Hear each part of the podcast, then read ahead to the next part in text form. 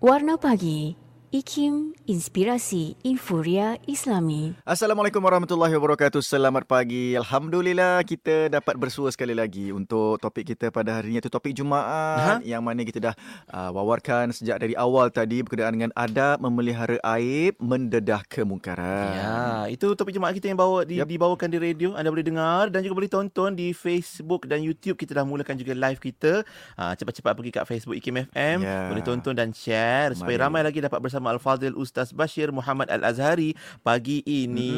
Hmm, Assalamualaikum, Assalamualaikum ya Ustaz. Waalaikumsalam warahmatullahi wabarakatuh. Apa khabar? Jumaat Mubarakah yeah, kepada semua. Jumaat Mubarakah Ustaz. Sihat kita ah, hari Ustaz ini? sihat ke? Alhamdulillah, Alhamdulillah. Ah, Pian dan Luqman sihat? Baik, sihat, Alhamdulillah. Syukur. Pejam celik, pejam celik lah. Lebih separuh dah bulan syawal kita kan Ustaz betul kan? Lah. Ya, sahabat-sahabat betul, kita ya, betul. yang berhari raya puasa enam pun Alhamdulillah tahniah juga kita ucapkan untuk semualah ya. termasuk Ustaz kita juga. Terima kasih sudi luangkan masa bersama kami pagi ini Ustaz. InsyaAllah. Alhamdulillah. Dan Ustaz sudah maklum topik kita pada hari ini iaitu adab memelihara aib, mendedah kemungkaran uh, yang mana mungkin uh, pada awal ini Ustaz boleh mulakan dengan mukadimah kan hmm. apa yang disebutkan sebagai aib. Aib. Silakan. Baik. Bismillahirrahmanirrahim. Assalamualaikum warahmatullahi taala wabarakatuh. Alhamdulillah. Wassalatu wassalamu ala Rasulillah wa ala alihi wa sahbihi wa man wala. Amma ba'du. Jum'ah Mubarakah kepada semua pendengar Radio Hakim. Kedua sahabat saya khususnya Pian dan juga Lok. Kita syukur kepada Allah Ta'ala di atas kurniaan hidayah dan taufik dari Allah. Di atas segala bentuk nikmat yang Allah Ta'ala berikan kepada kita. Baik nikmat berbentuk kesihatan. Baik nikmat berbentuk uh, semua anggota tubuh badan kita yang Allah Ta'ala berikan kekuatan untuk digunakan Uh, berbakti kepada agama, berbakti kepada Allah, melakukan kebaikan. Kita di dalam uh, hubungan kita dengan Allah Subhanahu Wa Taala uh, perlu untuk kita sentiasa beringat bahawa uh, setiap satu daripada anggota tubuh badan kita punya tanggungjawab dan akan dipertanggungjawabkan di hadapan Allah nanti.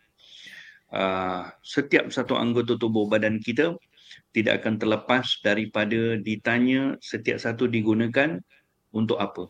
Baik ianya adalah uh, mata kita atau penglihatan kita, baik nikmat pendengaran, baik nikmat uh, lidah, baik nikmat tangan, kaki dan semua sekali daripada anggota tubuh badan kita masing-masing akan dipertanggungjawabkan di hadapan Allah di hari akhirat kelak dan inilah uh, uh, sebab kenapa di dalam hadis baginda Rasulullah sallallahu alaihi wasallam menyebutkan bahawa sesungguhnya pintu neraka itu uh, ada tujuh pintu dan uh, tujuh pintu ini uh, sebagai satu isyarat mewakili tujuh anggota tubuh badan kita yang zahir hmm. di mana setiap daripada anggota tubuh badan kalau tidak dijaga maka masing-masing akan menarik uh, orang tersebut untuk masuk ke dalam api neraka Allah.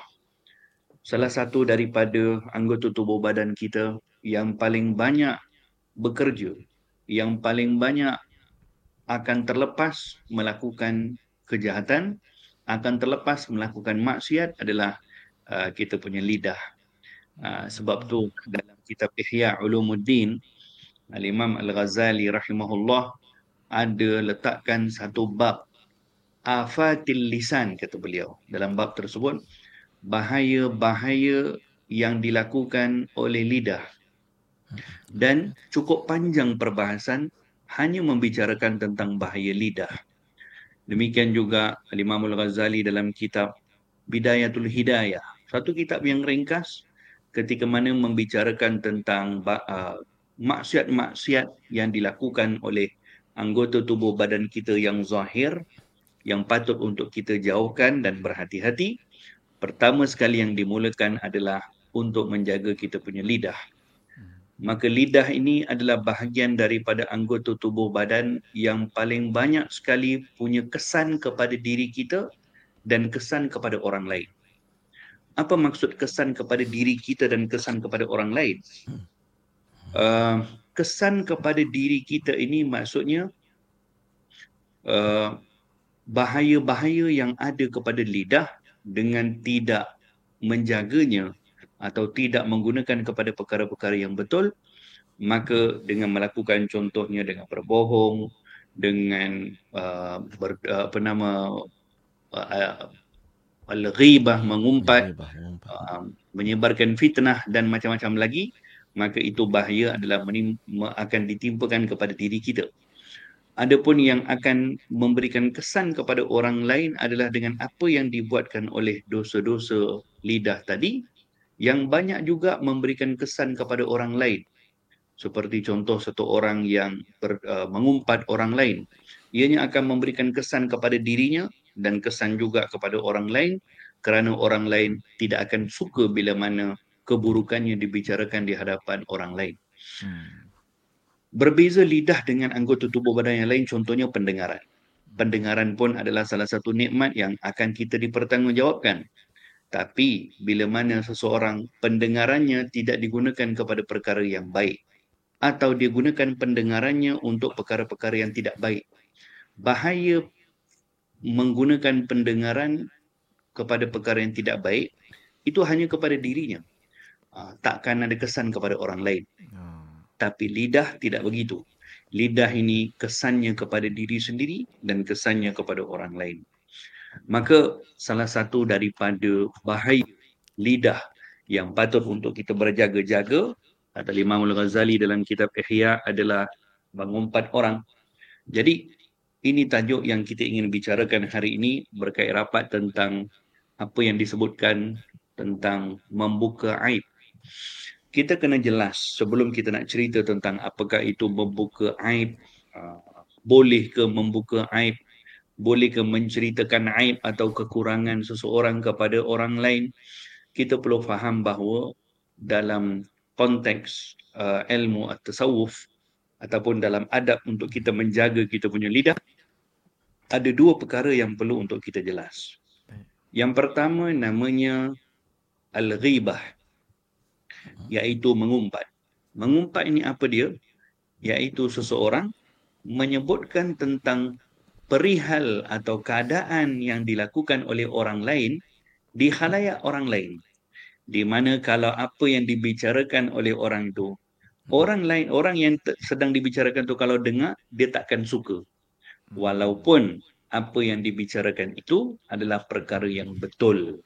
Yeah. Walaupun apa yang dibicarakan tadi adalah benda yang me- memang betul-betul si fulan buat. Tapi bila mana perkara yang dibuat oleh fulan tadi, ada orang ceritakan dengan orang lain dan fulan t- tadi kalau dengar, dia takkan suka. Maka itu namanya al-ghibah, mengumpat. Adapun kalau satu orang membicarakan tentang perihal fulan, di mana fulan itu tak buat pun perkara tersebut. Yeah. Dia tak buat pun tapi tak dia reka cerita atau hmm. tuduh. Ini namanya fitnah. Jadi ada beza antara ribah mengumpat dan juga fitnah. Jadi fitnah itu jelas. Banyak orang pun faham apa itu fitnah. Maksudnya menyebutkan sesuatu tapi orang tu tak buat pun. Tapi ribah ini yang kadang-kadang kita kurang berikan perhatian. Iaitu mengumpat ini yang kadang-kadang uh, banyak orang yang leka, yang dia tak perasan kalau apa yang sedang dia buat, apa yang sedang dia tulis, apa yang sedang dia bicarakan dengan orang lain, itu termasuk daripada al-ghibah. Mengumpat. Dalam hal ini, Allah subhanahu wa ta'ala menyebutkan dalam Quran.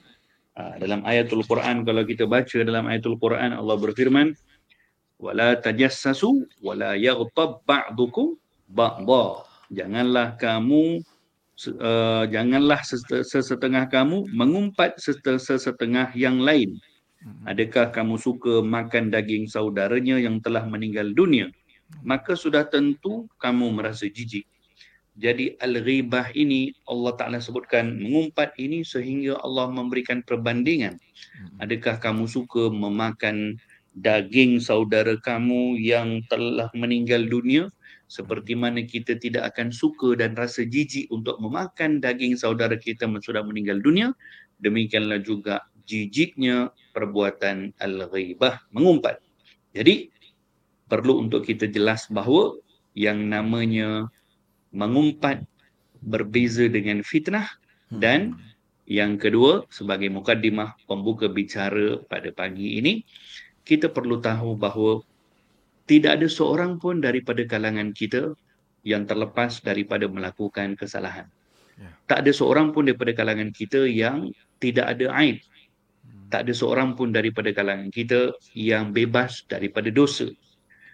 Seperti mana kita tak suka bila mana kekurangan kita, aib kita, apa benda yang kita lakukan daripada perkara-perkara kemungkaran. Kalau orang lain tahu, kalau orang lain bicarakan, macam mana kita tak suka, macam mana kita benci perkara tersebut, Ya. demikianlah juga orang yang dibicarakan tentang perihal keburukannya pun, dia pun takkan suka keburukannya dibicarakan di halayak ramai. Hmm. Jadi lebih baik untuk kita berfikir tentang masalah kekurangan kita. Lebih baik untuk kita sibukkan dengan diri kita sendiri. Apa dosa-dosa yang pernah aku buat? Apakah banyaknya, berapa banyaknya aib yang ada pada diri aku sendiri? Yang sekarang ini mungkin kita masih rasa selamat. Ya mungkin seseorang aibnya tak didedahkan di khalayak ramai. Tetapi dia perlu ingat bahawa bila mana berhadapan dengan situasi ada orang yang aibnya Allah buka di dunia.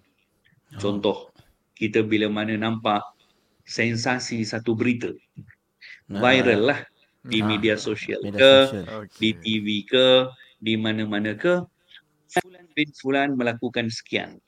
Dan benda itu, katakanlah benda itu benar sekali. Maksudnya dia melakukan satu kesalahan dan kesalahan itu tersebar luas kepada semua. Daripada timur sampai ke barat, semua orang pun dapat tahu kalau perbuatan ini dibuat oleh Fulan bin Fulan. Maka apa sikap yang perlu ada kepada kita waktu itu? Yang pertama sekali, sikap yang perlu ada kepada kita, ha itulah padan muka. Hai. Adakah begitu? Tambah lauk. Yang pertama sekali sikap yang perlu ada kepada kita, adakah dengan bersifat, ah itulah ah, buat macam ni, ah, pandai-pandailah kau rasakan. Adakah begitu? Jawapannya tidak. Sikap pertama sekali yang perlu ada kepada kita adalah bila mana melihat aib seseorang dibuka di halayak ramai, diketahui oleh orang lain, pertama sekali yang perlu ada kepada kita ialah untuk kita sedar dan kembalikan apa yang kita nampak tadi tu kepada diri kita. Yang ini macam mana? Kita kena sedar bahawa dengan melihat perkara tadi, bahawa kita kena perasan dan kita kena sedar bahawa diri kita ni masih selamat lagi. Masih Hmm. banyak Allah Ta'ala punya rahmat terhadap kita dengan kekurangan-kekurangan dan keaiban yang ada pada kita belum lagi sampai masanya untuk didedahkan. Bukan tak didedahkan, hanya belum sampai masanya Ya untuk didedahkan Ah. kepada orang ramai. Maka itu pertama sekali yang perlu ada pada diri kita. Bila sifat seperti itu ada kepada kita, maka apa akan kesannya? Kita akan berjaga-jaga dalam komen terhadap apa yang sedang viral. Kita akan berjaga-jaga dalam masuk campur apa yang sedang viral. Kita akan berjaga-jaga untuk kita nak pergi sebarkan. Kita akan lebih berhati-hati sebab kita sedar bahawa hari ini Allah masih rahsiakan aku punya aib. Hari ini Allah masih simpan aku punya kekurangan. Belum sampai masanya lagi. Tapi bila sampai masanya aku punya aib yang Allah Ta'ala buka, ah kira-kira macam mana agaknya. Kalaupun satu orang selamat di dunia, aibnya tak dibuka di dunia, maka mungkin aibnya dibuka di hari akhirat. Ya Allah. Sikap yang kedua yang perlu untuk kita rasa kepada diri kita bila mana terlihat keadaan-keadaan seperti ini adalah kita merasakan lebih baik, lebih beruntung orang ini aib yang dibuka di dunia mungkin sebagai kafarah kepada dia punya dosa. Aibnya dibuka di dunia mungkin sebagai kafarah dia punya dosa dan dia mungkin akan dihukum ke, akan dimalukan ke, akan apa ke. Tapi aib kita yang sampai sekarang Allah jaga, kekurangan kita yang sampai sekarang masih ditutup, kita perlu rasa risau, kita perlu rasa takut. Jangan-jangan aku punya aib ini Allah simpan untuk buka di hari akhirat. Kalau hari ini aib seseorang dibuka, ya mungkin seramai mana orang yang tahulah. Tapi kalau aib orang dibuka di hari akhirat, siapa yang akan tahu? Tak ada satu manusia pun daripada Nabi Adam sampailah manusia terakhir yang akan mati di hari kiamat, semua orang akan tahu aib orang tersebut. Tak cukup dengan manusia, semua golongan jin pun tahu juga. Aib seseorang bila mana dibuka oleh Allah Subhanahu Wa Taala nanti di hari akhirat. Jadi sikap seperti ini kalau ada kepada diri kita, kita akan rasa lebih berjaga-jaga. Ah, man satara musliman satarahullahu yawmal akhirah dalam hadis kata Nabi SAW, barang siapa yang menutup aib seorang Muslim, maka Allah Ta'ala akan menutup aibnya di hari akhirat. Ini saya kira sebagai mukadimah kita punya perbicaraan untuk kita bahaskan lebih lanjut selepas ini insyaAllah.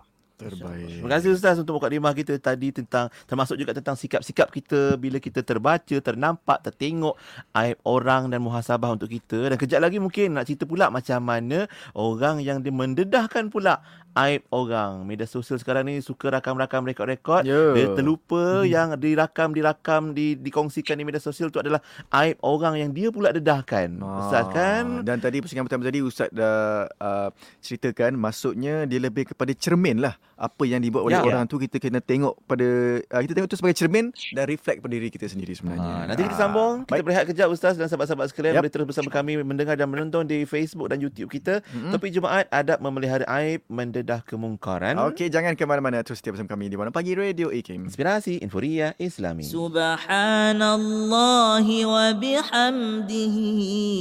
Subhanallahil azim.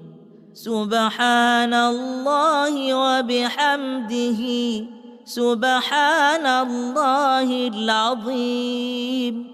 سبحان الله وبحمده سبحان الله العظيم. سبحان الله وبحمده. سبحان الله العظيم. سبحان الله وبحمده. سبحان الله العظيم. سبحان الله وبحمده. سبحان الله العظيم. سبحان الله وبحمده. سبحان الله العظيم. سبحان الله وبحمده. سبحان الله العظيم. سبحان الله وبحمده. سبحان الله العظيم. سبحان الله وبحمده. سبحان الله العظيم. سبحان الله وبحمده. سبحان الله العظيم. سبحان الله وبحمده. سبحان الله العظيم. سبحان الله وبحمده. سبحان الله العظيم. Inspirasi Inforia Islami semuanya diikim.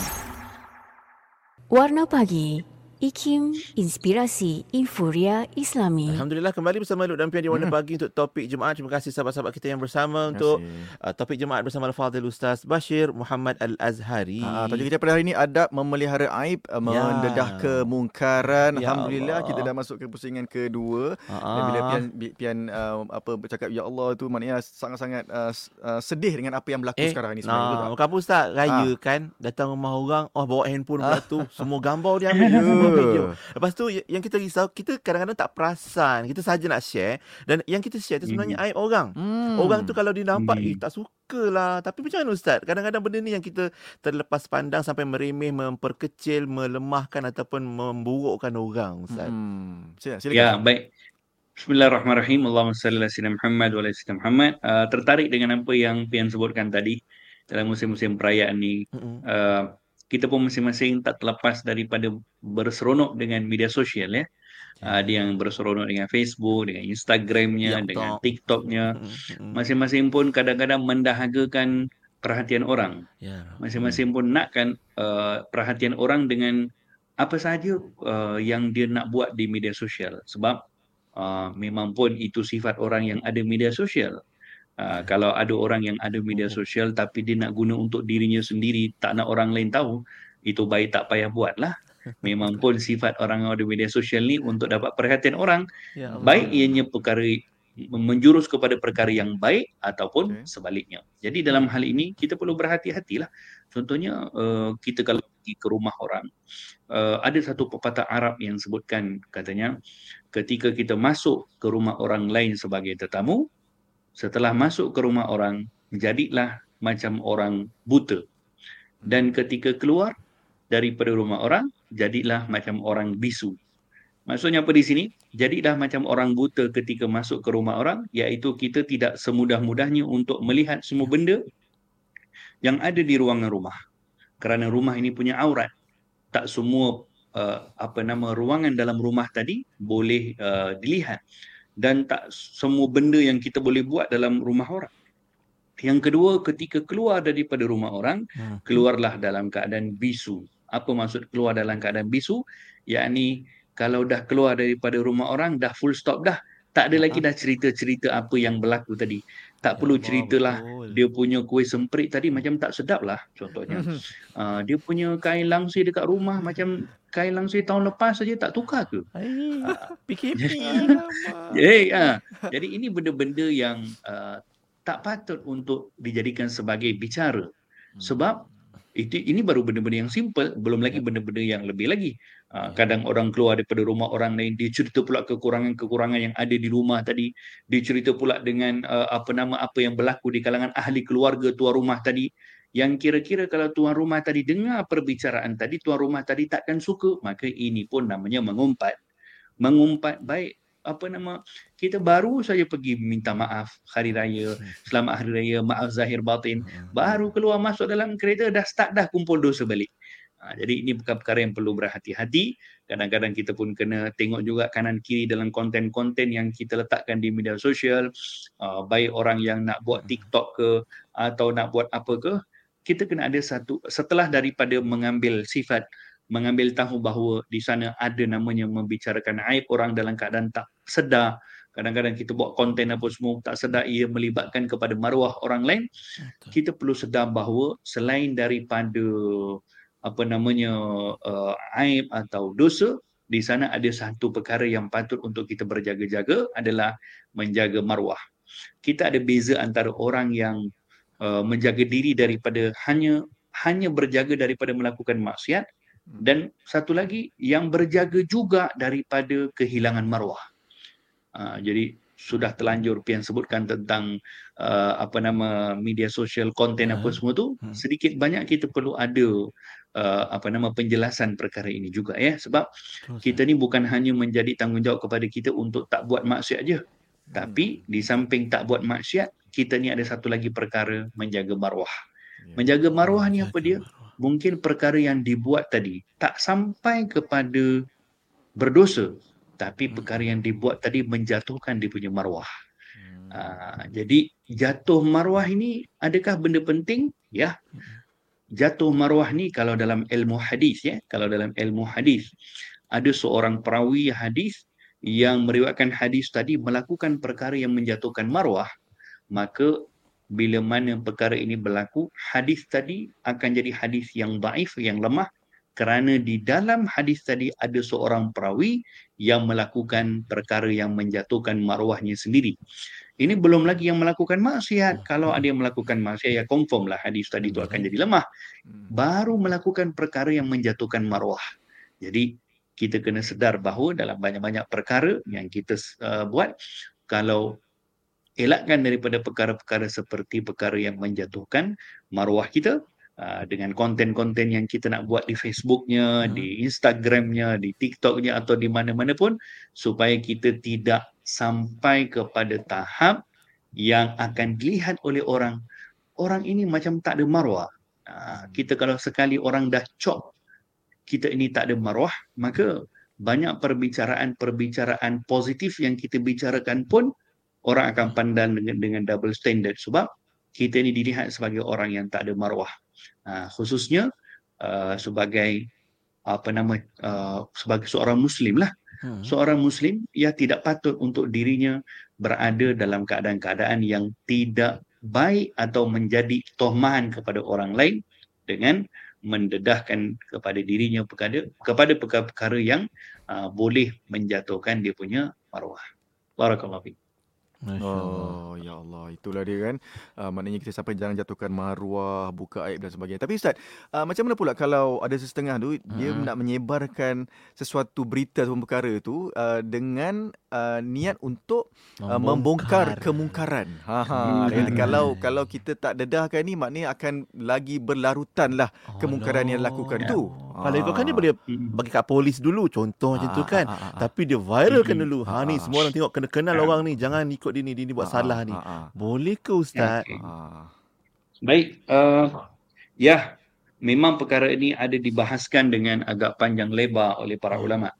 Dalam bab uh, menyebarkan aib atau dalam bab membuka membuka aib orang lain. Uh, kita memang ditegah daripada membuka aib atau menceritakan kekurangan atau dosa atau maksiat yang dilakukan oleh seseorang tapi pada masa yang sama ada keadaan yang tertentu yang diperbolehkan kepada seseorang untuk membicarakan aib orang lain sebagaimana disebutkan oleh Imam Nawawi dalam Kitabul Adhkar ada bawakan perbincangan ini dengan membawa dalil hadis daripada baginda Rasulullah sallallahu alaihi wasallam pernah satu hari Uh, seorang wanita bernama Hindun uh, datang kepada Nabi. Uh, hadis ini diriwayatkan oleh Siti Aisyah. Qalat Hindun ummu Muawiyah li Rasulillah sallallahu alaihi wasallam. Berkata Hindun, ibu kepada Sayyidina Muawiyah radhiyallahu anhu datang kepada Nabi. Apa kata Hindun kepada Rasulullah? Inna Aba Sufyan rajulun syahih. Fahal alayya junahun an akhudha min malihi sirran?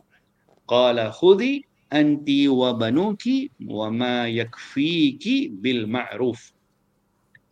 Pernah satu ketika Hindun, ibu kepada Muawiyah mengadu kepada Rasulullah. Datang kepada Nabi bagi tahu bahawa suaminya yang bernama Abu Sufyan adalah seorang yang sangat kedekut. Maka apakah boleh kepada aku untuk mengambil harta suamiku secara tersembunyi apa kata Nabi SAW? Kata Nabi, silahkan ambil untuk kamu dan anak-anak kamu secukupnya dengan cara yang baik. Apa yang berlaku dalam hal ini?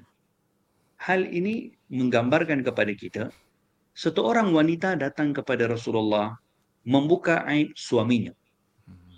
Iaitu, dia datang kepada Nabi bagi tahu ya Rasulullah, suami aku, suami aku ni seorang yang sangat kedekut. Jadi bukankah itu membuka aib? Ya, membuka aib. Tapi adakah Nabi tegur kepada Hindun kata, Wahai Hindun, kenapa kau buka aib suami kau di hadapan aku atau di khalayak ramai? Tak. Nabi tak jawab begitu pun. Maksudnya, perkara tersebut diredai oleh baginda Rasulullah.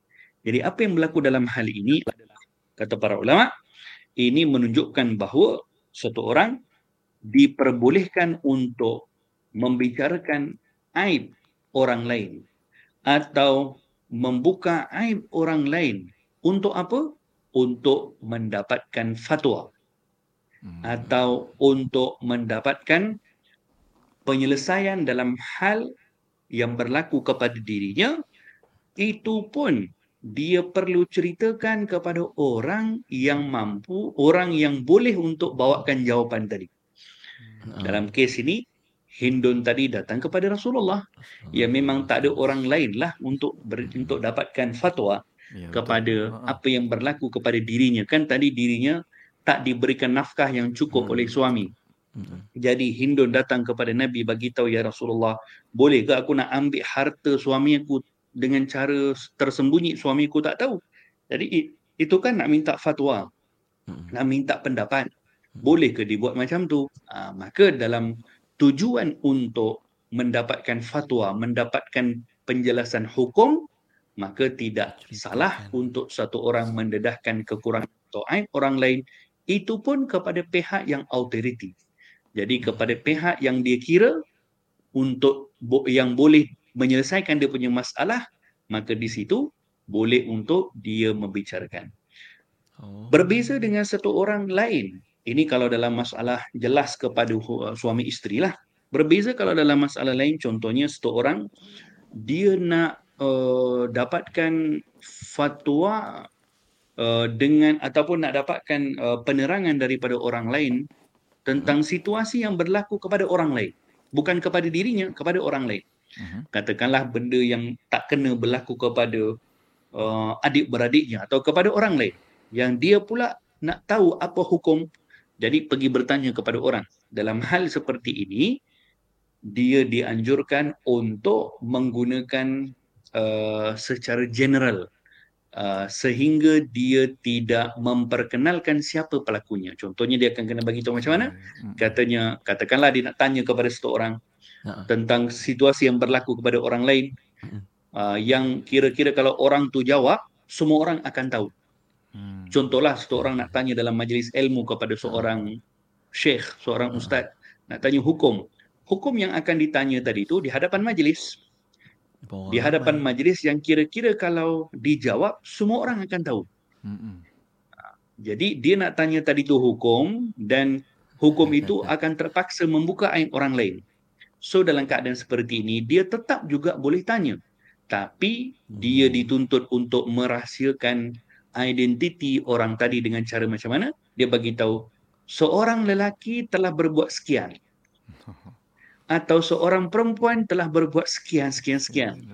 Ha, so bagaimana hukumnya? Ha, jadi inilah contoh yang digunakan oleh para sahabat di zaman baginda Rasulullah SAW. Hatta kalau kita lihat ya, banyak dalam hadis-hadis Nabi kalau ada perkara-perkara yang berlaku keaiban di kalangan para sahabat, situasi itu diriwayatkan kepada kita. Tapi sahabat yang meriwayatkan hadis tadi yang menggambarkan uh, Uh, keburukan atau aib yang berlaku di zaman tadi, mereka tidak akan sebutkan nama orang tadi. Kebanyakan hadis itu akan sebutkan inna rajulan, sesungguhnya seorang lelaki oh, datang kepada Nabi dalam keadaan sekian-sekian. Sungguh seorang lelaki ditegur oleh Nabi yang berbuat uh, orang tu berbuat sekian-sekian. Banyak akan digunakan perkataan seorang lelaki, seorang hmm. lelaki. Hmm. Walhal orang yang buat perkara kekurangan tadi sahabat-sahabat lain pun kenal tapi mereka ketika meriwayatkan hadis tadi mereka tak sebut nama fulan. Mereka hanya sebutkan sungguhnya seorang lelaki. Dia jadikan ianya sebagai general supaya apa? Yang akan perlu diambil uh, oleh pengajaran oleh orang lain adalah apa yang nabi tegur. Walaupun kita tak tahu siapa orang yang nabi tegur pun tak ada masalah. Tapi situasi itu kita sudah faham. Teguran nabi itu sudah sampai kepada kita hari ini. Contohnya macam ni. Contohnya satu orang uh, lelaki. Ketika mana datang kepada Nabi sallallahu alaihi wasallam orang ni datang daripada luar lah. Ketika datang kepada Nabi nak berjumpa dengan Nabi orang ini dia pakai satu perhiasan wanita di mukanya. Macam pakai bedak. Uh, bedak ni uh, nampak betul lah. Warna kuning dekat muka tu nampak. Dan kebiasaan di zaman Nabi ini adalah wangian yang digunakan oleh orang perempuan okay. yang biasanya mereka akan sapukan di muka atau di uh, bahagian tubuh badan uh, dan warnanya akan nampak. Jadi kalau orang nampak, sekali nampak memang nampak dia macam pakai bedak di muka. Dan ini dilarang kepada orang lelaki. Jadi satu orang datang kepada Nabi dalam keadaan seperti itu. Maka Nabi tengok lelaki itu, kemudian ini orang asing lah, orang luar. Kemudian lepas lelaki itu balik, Nabi tanya kepada para sahabat. Kata Nabi, kenapa kamu tidak tegur dulu lelaki tadi itu supaya dihilangkan uh, kesan uh, apa nama yang dipakai di muka tadi sebelum dia datang jumpa aku? Situasi ini hadis ini sampai sekarang kita boleh baca. Tapi hanya diriwayatkan oleh para sahabat bagi tahu dalam riwayat tadi sesungguhnya seorang lelaki datang kepada nabi dalam keadaan sekian. Tak disebutkan pun siapa lelaki itu akan disebutkan sesungguhnya seorang lelaki. Jadi ini adalah cara bagaimana para sahabat mengajarkan kepada kita yang kita nak sampaikan kepada orang lain adalah pengajarannya ataupun situasi yang ilmu yang perlu disampaikan dan tak mesti perkara itu didedahkan nama fulan bin fulan. Dan Baik. jadi ini situasi antara keadaan-keadaan yang boleh untuk satu orang lain satu orang uh, mendedahkan atau membuka aib orang lain dan antara perkara yang diperbolehkan juga dalam membuka aib orang lain adalah untuk uh, melaporkan sesebuah kezaliman hmm.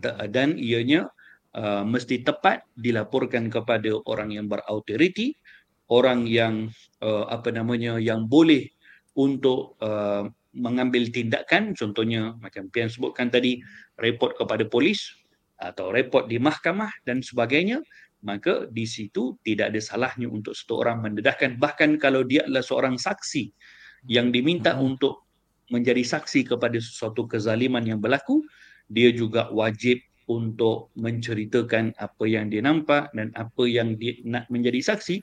Dan di dalam hal ini ia tidak termasuk daripada membuka aib. Ha, cuma dia dia kena beritahu atau buka aib tadi tu di tempat yang diperbolehkan. Hmm. Uh, bukan di media sosial, bukan di Facebook, bukan di mana, bukan buat kelompok supaya semua orang uh, uh, report masing-masing uh, bagi tahu di Facebook apa yang orang tu buat, apa yang orang hmm. ni buat. Ah, itu kita Kerana tu.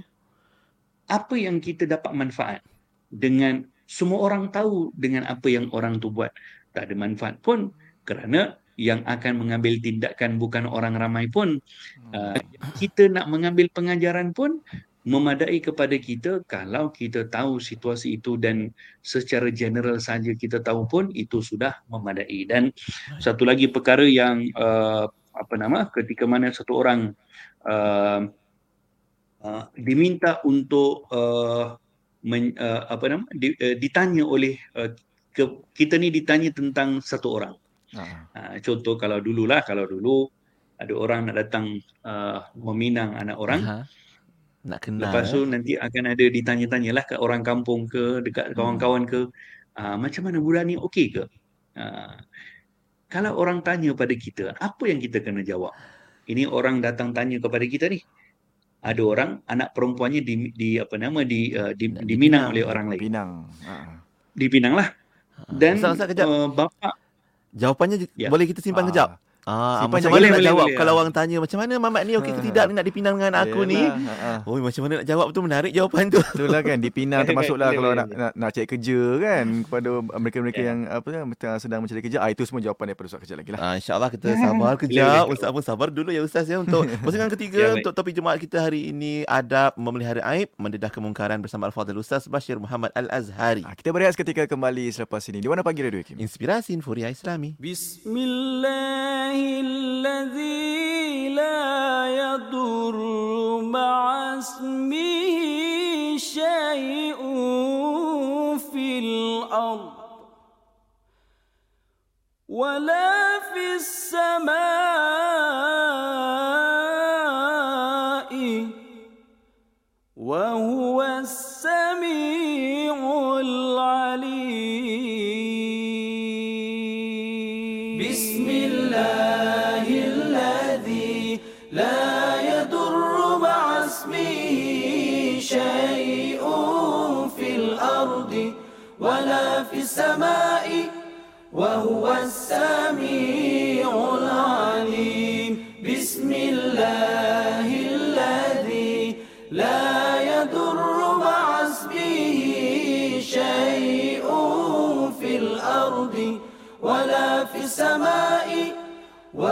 السميع العليم. بسم الله الذي لا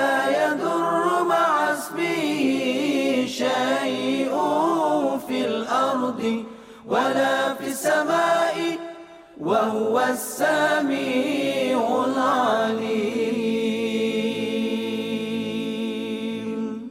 Nak dengar rancangan santapan jiwa untuk kehidupan? Semuanya ada di IKIM. Inspirasi Inforia Islami. Ikim Inspirasi Info Islami. Alhamdulillah kita dah masuk ke pusingan ketiga untuk adab memelihara aib dan juga mendedah kemungkaran ha. bersama Al-Fadhil Ustaz Bashir Muhammad Al-Azhari. Ha. Tadi Ustaz macam mana Ustaz tiba abah dia ni anaknya di Pinang. Ya. Orang kampung macam mana mamat ni kau kenal hmm. ke tidak. Lepas tu mungkin ada kes macam yang Luke sebut tadi nak minta kerja. Hmm. Kita nak uh, bos ni nak kenal pekerja tu. Ya. Dia tanya dengan orang-orang sekeliling. Macam mana si mamat ni? Okey, kidak Ustaz. Macam mana ha. cara terbaik nak Betul. jawab? Panduan-panduan daripada Islam. Ha, supaya tak ha. sebarkan aib tu kan? Yep. Nampak macam menarik soalan tu tadi ya. uh, baik. Jadi uh, kita kalau ditanya oleh orang lain, contohnya kalau ada orang nak pinang anaknya kemudian bapaknya atau ahli keluarganya tanya kenal. kepada kita tentang individu yang kita kenal. Mm-mm. So dalam hal ini kita dituntut untuk memberitahu sekadar apa yang kita tahu tanpa bertambah tanpa tokok tambah. Betul. Uh, maksudnya kalau kita tahu kalau orang ini adalah orang yang sekian-sekian dan ditanya tu pula bukan tanya saja-saja tanya tu pula dengan tujuan untuk uh, anaknya akan dikahwinkan dengan fulan atau ya. fulanah yeah. tadi dan ini akan memberikan kesan yang berpanjangan ini akan memberikan satu uh, apa nama uh, kesan kepada kehidupan orang lain so dalam hal ini kata para ulama Imam Nawawi sebut tun, dituntut kepada kita untuk memberitahu tapi sekadar uh, minimum saja. Maksudnya kalau ditanya maka kita pun bagi tahu uh, yang saya kenal dia ni orangnya sekian-sekian. Hmm. Uh, kalau dululah uh, tapi sekarang nampak dah berubah dah. Contoh oh. kalau kita tahu dia sudah berubah, hmm. kalau kita tahu dia sudah berubah. Uh, tapi kalau kita pun uh, nak tahu dengan uh, jelas kita tahu kekurangan atau orangnya adalah orang yang tak bagus. Hmm. Ke dalam hal ini tidak salah untuk kita memberitahu apa yang adanya dan ini tidak termasuk daripada mendedahkan keaiban kerana apa untuk menjaga kemaslahatan orang lain untuk menjaga kehidupan orang lain dan kita tidak akan dipersalahkan hmm. kerana itu tak termasuk daripada perkara al-ghibah atau mengumpat kerana ada maslahatnya di situ. Sama jugalah oh. macam orang nak cari kerja, bos kita tanya dekat office, orang nak hmm. uh, apa nak interview ke atau nak mohon hmm. kerja ke, uh, sekadar apa yang kita tahu kalau demi untuk kemaslahatan kita punya kualiti uh, di tempat kerja ya. dan kita kenal orang ya. ini adalah orang yang uh, sekian-sekian sifatnya maka tidak ada salahnya juga untuk kita bagi tahu uh, kerana di sana kita bukanlah nak mendedahkan aib atau hmm. bukanlah nak membuka aibnya di media sosial atau apa semua tidak hmm. tapi memberitahu kepada orang-orang yang tertentu supaya apa supaya mereka pun dapat uh, perhatian terhadap orang ini. Maklumat. Allah ya. Jangan yang penting jangan tokok tambah ustaz ya. Hmm. Jangan benda yang kita ya. tahu kita tambah-tambah ya. Oh dan cantik tadi apa ya, yang saya kata apa yang saya tahu dia ni sekian-sekian jadi sekian-sekian mungkin dia dah berubah apa semua kan. Dia, dia sangat-sangat halus dan sangat menjagalah. Ya, insya-Allah. Dan cuma ada satu lagi ustaz Betul. kita biasa juga diingatkan ya. ustaz kalau kita tak nak satu yang tak elok ataupun aib kita didedahkan ataupun kita mendedahkan aib orang, kita digalakkan untuk tidak berada di tempat ataupun di waktu yang boleh menimbulkan fitnah ustaz. Mungkin ustaz ada ha. nasihat kat situ supaya kita elakkan tempat ni tempat yang boleh mendatangkan fitnah pada kita ataupun sesiapa Betul. saja ustaz. Ha. Ya. Uh, uh, memang pun menjadi satu tuntutan kepada kita ya uh-huh. untuk sentiasa berjaga-jaga dan tidak berada dalam keadaan uh, yang boleh uh, mendatangkan tohmahan kepada daripada orang lain. Uh, apa yang kita bicarakan, apa yang kita buat, di mana kita berada, dalam keadaan situasi apa yang kita berada ya mungkin ianya akan menjadi asbab untuk jadi backfire kepada kita. Ya. So dalam hal ini menjadi tuntutan kepada seorang muslim untuk sentiasa berjaga-jaga sebab kita ni tak mampu untuk mem, uh, memberikan satu apa nama uh, fahaman atau kita ya. tak mampu untuk memuaskan hati semua orang. Betul. Dan semua orang pun mungkin tak faham apa yang sedang berlaku secara realiti kepada diri kita. Hmm. Orang pun tak faham pun. Dan orang pun tak dituntut pun untuk faham kita punya realiti yang hmm. memang uh, adat atau menjadi satu kebiasaan kepada orang. Dia akan menghukum secara zahir. Uh, akan di, akan menghukum secara zahir. Secara zahir dia nampak. Contohlah contoh, contoh eh, contoh. Uh, kita kalau apa nama pergi uh, berjalan atau pergi mana-mana, mm-hmm. tiba-tiba kita nampak ada satu pasangan lelaki dan perempuan berdua-duaan di mana katakan di uh, di mana-mana lah. Luar. Uh, di di di tasik ke atau uh, di mana-mana tempat-tempat di tempat peranginan ke atau apa kan ada satu pasangan lelaki perempuan. Bukankah perkara pertama yang akan bila mana kita nampak benda pertama sekali akan datang kepada kita adalah keraguan itu benda pertama yang akan timbul. Eh ya, diorang ni mereka diorang ni buat apa ni? Siapa tu? Ya. uh, yang kedua ketiga baru akan datang. Oh ni mungkin pasangan suami isteri kot. Ah, kedua ketiga tu baru datang. Jadi hmm. ini memang sifat kebiasaan manusia uh, akan mendahulukan yang negatif. Hmm. jadi kita jangan jadi asbab. Jangan letakkan ya. diri kita di suatu keadaan di suatu tempat yang boleh membuka peluang kepada orang lain untuk bersikap membuat tanggapan negatif terhadap diri kita kerana kita juga yang akan mendapat Uh, bahagian daripada perkara tersebut. Walaupun hakikatnya kita ini bukan buat benda yang negatif pun. Tapi oleh kerana kita berada di tempat-tempat yang negatif. Contohnya hmm. macam ni lah. Dulu ada satu orang. Uh, satu orang ustaz. Satu orang, orang uh, uh, bukan ustaz. Seorang imam hmm. di suatu tempat. Satu orang imam. Dia pergi apa nama. uh, pergi kedai. Hmm. Beli barang. Kemudian keluar daripada kedai setelah beli barang tadi uh, di sebelah kedai yang dia beli barang tu kedai nombor ha. ekor. Baik. Okey, kedai nombor ekor. Ha. Kawan ni tuan imam tadi ni lepas beli barang keluar daripada kedai sambil berjalan dia pun tengok dia punya resit. Resit pembelian. Dia berjalan tu berhenti sekejap di depan kedai nombor ekor. Ada orang lalu ambil gambar. Ada orang lalu ambil gambar. Kawan tadi tu tengah tengok resit apa yang dibeli. Ah, dibeli dekat kedai sebelah. Aduh. Orang ambil gambar tersebar. Tengok fulan ini, imam ini baru keluar daripada kedai nombor ekor tengah tengok dia punya nombor. Macam tengok, tengok macam resit. Oh. Seolah-olah ya. macam nombor. Ah. Betul. Orang kalau keluar, keluar daripada kedai nombor kan macam tu. Dia pun akan tengok resit. Ha, eh. Jadi, aduh, ha. Uh, tak ada salah pun. Tak ada salah kepada orang tu pun. Uh, tapi, apa yang berlaku di situ, uh, ini nak bagi tahu ya. Maksudnya, ya sehalus macam tu pun boleh mengundang kepada fitnah walaupun dia tidak langsung berniat pun untuk duduk dekat depan kedai nombor ekor tadi. Kan. So, kalau dalam keadaan seperti itu pun tak terlepas daripada buah mulut orang, apalagi kalau kita berada di tempat-tempat yang uh, meragukan, tempat-tempat yang memang kalau kita berada dalam keadaan itu, kita berada di tempat itu, kita berada dengan fulan itu, akan menjadi bahan tuhmahan. Maka ini lebih perlu untuk kita berhati-hati supaya apa? Supaya kita ni tak mampu untuk tutup mulut semua orang. Yang pertama. Yang kedua, kita pun tak mampu untuk uh, menjadikan semua orang faham apa yang kita buat, apa yang kita niatkan. Tak semua hmm. orang pun tahu apa yang kita niatkan.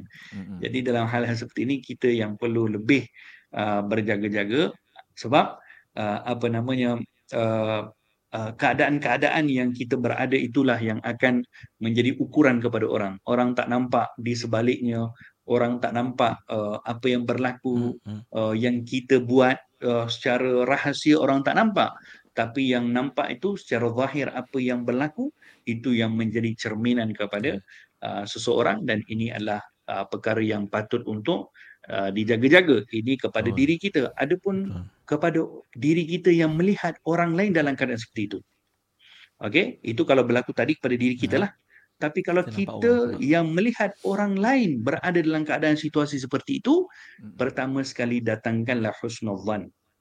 Datangkan sangka baik. Ini kepada diri kita bila mana melihat orang lain dalam keadaan-keadaan seperti itu. Baginda Rasulullah pernah sebutkan, datangkan 70 prasangka baik sebelum kamu datangkan satu prasangka buruk. Hmm. Uh, maksudnya 70 prasangka baik dulu datangkan. Oh mungkin dia macam ni kot. Oh mungkin bukan dia kot. Oh mungkin ni kot. Oh mungkin ni kot. Datangkan 70 prasangka baik sebelum kamu datangkan satu prasangka buruk. Uh, ini sifat kepada diri kita. Bila mana melihat keadaan orang lain dan kita tak rugi pun Kita tak rugi pun kalau datangkan prasangka baik sebab kalaupun kita bersangka buruk, kita tak dapat apa pun. Hmm. Pahala yang dia buat kita tak dapat. Dosa yang kita buat juga tak berpindah kepada dia. Apa yang dia buat, dia yang akan tanggung. Apa yang kita buat daripada kejahatan, kita pun tak mampu untuk yang transferkan kita punya kejahatan hmm. kepada dia. Jadi, tak ada apa-apa rugi pun kalaupun kita bersangka baik. Jadi dalam hal ini uh, ini keadaan-keadaan yang patut untuk kita berjaga-jaga dan uh, daripada kedu- kedua-dua keadaan lah. Satu bila mana kita sendiri berada dalam keadaan seperti itu. Dan yang kedua bila mana kita melihat orang lain berada dalam keadaan seperti itu apakah sikap yang perlu ada hmm. kepada kita seperti mana yang kita sebutkan tadi? Allah Allah semoga Allah sentiasa memelihara kita menjaga maruah kita dan juga menutup aib-aib kita ustaz kan daripada pandangan manusia Amin ya Rab. yang Amin ya macam-macam ya dilemparkan kemudian. Kita minta jauh daripada itu. Dan baik ustaz di hujung ni mungkin sedikit ah, kesimpulan untuk topik Jumaat kita hari ini tentang ah. adab uh, menutup aib dan juga kemungkaran tadi tu ustaz. Silakan. Baik. Allahumma salli ala sayyidina Muhammad wa ala ali sayyidina Muhammad. Memang yang namanya menutup aib ini satu perkara yang uh, bukan mudah. Uh, kerana ialah uh, kita ni hmm. kalau berbicara kita nak kita punya perbicaraan mendapat perhatian orang. Ya uh, baik kita berbicara depan orang lain baik kita tulis di Facebook di Instagram di mana-mana pun uh, kalau lebih banyak orang berikan perhatian kita akan lebih seronok dan antara perkara yang boleh untuk mendapatkan perhatian orang juga adalah bila mana seseorang membicarakan tentang keaiban orang lain maka ianya akan menarik perhatian orang ramai. Contoh mudah je lah. Kita tengok saja kalau satu tajuk berita yang sensasi. Uh, kenapa tajuk-tajuk berita di surat khabar ke di media sosial ke uh, wartawan-wartawan ni kalau dia nak laporkan berita ni dia punya tajuk yang paling paling Orang panggil kalau sekali Panas. baca tajuk tu dia nak semua orang buka. Yeah. Ha, sensasi. Apa sebab dia sensasi? Ha, apa sebab hmm. macam tu? Ya memang benda tu akan menarik perhatian orang. Ha, tapi dalam masa yang sama kita kena beringat juga atas setiap perkataan yang kita tuturkan kita juga yang akan bertanggungjawab. Setiap benda yang kita mendedahkan kepada orang lain daripada keaiban yang tidak patut untuk didedahkan, ianya macam satu uh, apa nama uh, macam contohnya kita bawa satu bekas uh, daripada kapas eh uh-huh. contoh. Satu bekas daripada kapas yang kita bawa. Kemudian kapas itu berterbangan. Uh, dan kita tak mampu balik untuk pergi cari kutip balik kapas tadi. Itu perumpamaan bila mana kita ni bercerita tentang aib orang di mana-mana tempat sekalipun kita ceritakan kepada 10 orang mungkin. Lepas tu kita pun mungkin bertaubat. Tapi 10 orang tu dah cerita kepada 1000 orang. Ha, maka kita tak mampu lagi untuk pergi cari setiap orang setiap orang untuk tarik balik Betul. Ha, dia punya apa yang telah tersebar tadi. Betulkan. Ha. Ya, nak betulkan. So dalam hal ini ada per- pernah ketika mana pada malam Isra Mi'raj baginda Rasulullah sallallahu alaihi wasallam sebutkan lamma urija bi marartu biqaumin lahum adfarun min nuhas. Ketika aku dinaikkan ke langit pada malam Mi'raj, aku melalui satu kaum yang mempunyai kuku-kuku daripada tembaga. Yakhmishuna wujuhahum wa sudurahum. Mereka mencakar muka dan dada mereka. Faqultu man haula'i ya Jibril? Aku bertanya siapakah mereka wahai Jibril? Qala kata Jibril haula illadzina ya'kuluna luhuman nas wa yaqa'una fi a'radihim mereka adalah orang-orang memakan daging manusia iaitu mengumpat dan mencela kehormatan-kehormatan manusia. Jadi pada malam Mi'raj baginda Rasulullah diperlihatkan tentang situasi orang yang uh, suka untuk membuka aib orang orang yang mulutnya tidak pernah diam daripada membicarakan kekurangan-kekurangan yang berlaku kepada fulan berlaku kepada fulan dia berseronok bercerita uh, maka kata nabi di hari akhirat mereka akan diazab dengan kuku daripada tembaga yang ya. kuku mereka sendiri yang akan berubah menjadi tembaga dan mereka akan mencakar mereka punya diri sendiri kerana maksiat atau dosa membuka aib orang dan suka untuk dia merasa seronok bila mana perbicaraan tentang aib orang ini menjadi Allah. satu perkara yang diperbesarkan. Mudah-mudahan Allah pelihara kita. Amin. Mudah-mudahan Allah Ta'ala tutup aib kita, saudara mara kita. amin, amin. Dan mudah-mudahan Allah Ta'ala berikan taufik dan hidayah kepada kita untuk sentiasa berjaga-jaga dalam kita punya perbicaraan, kita punya tutur kata, apa yang kita tuliskan. Mudah-mudahan kita semua berada dalam keadaan yang dirahmati oleh Allah.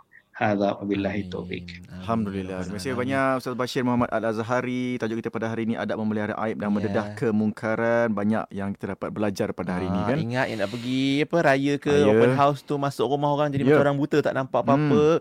Keluar rumah orang jadi orang bisu. Jangan cerita apa-apa tentang keburukan atau kekurangan orang lain. Ustaz, terima kasih banyak-banyak. Jumpa lagi nanti insya-Allah. Ustaz. Barakallahu fikum. Assalamualaikum. Waalaikumsalam warahmatullahi wabarakatuh.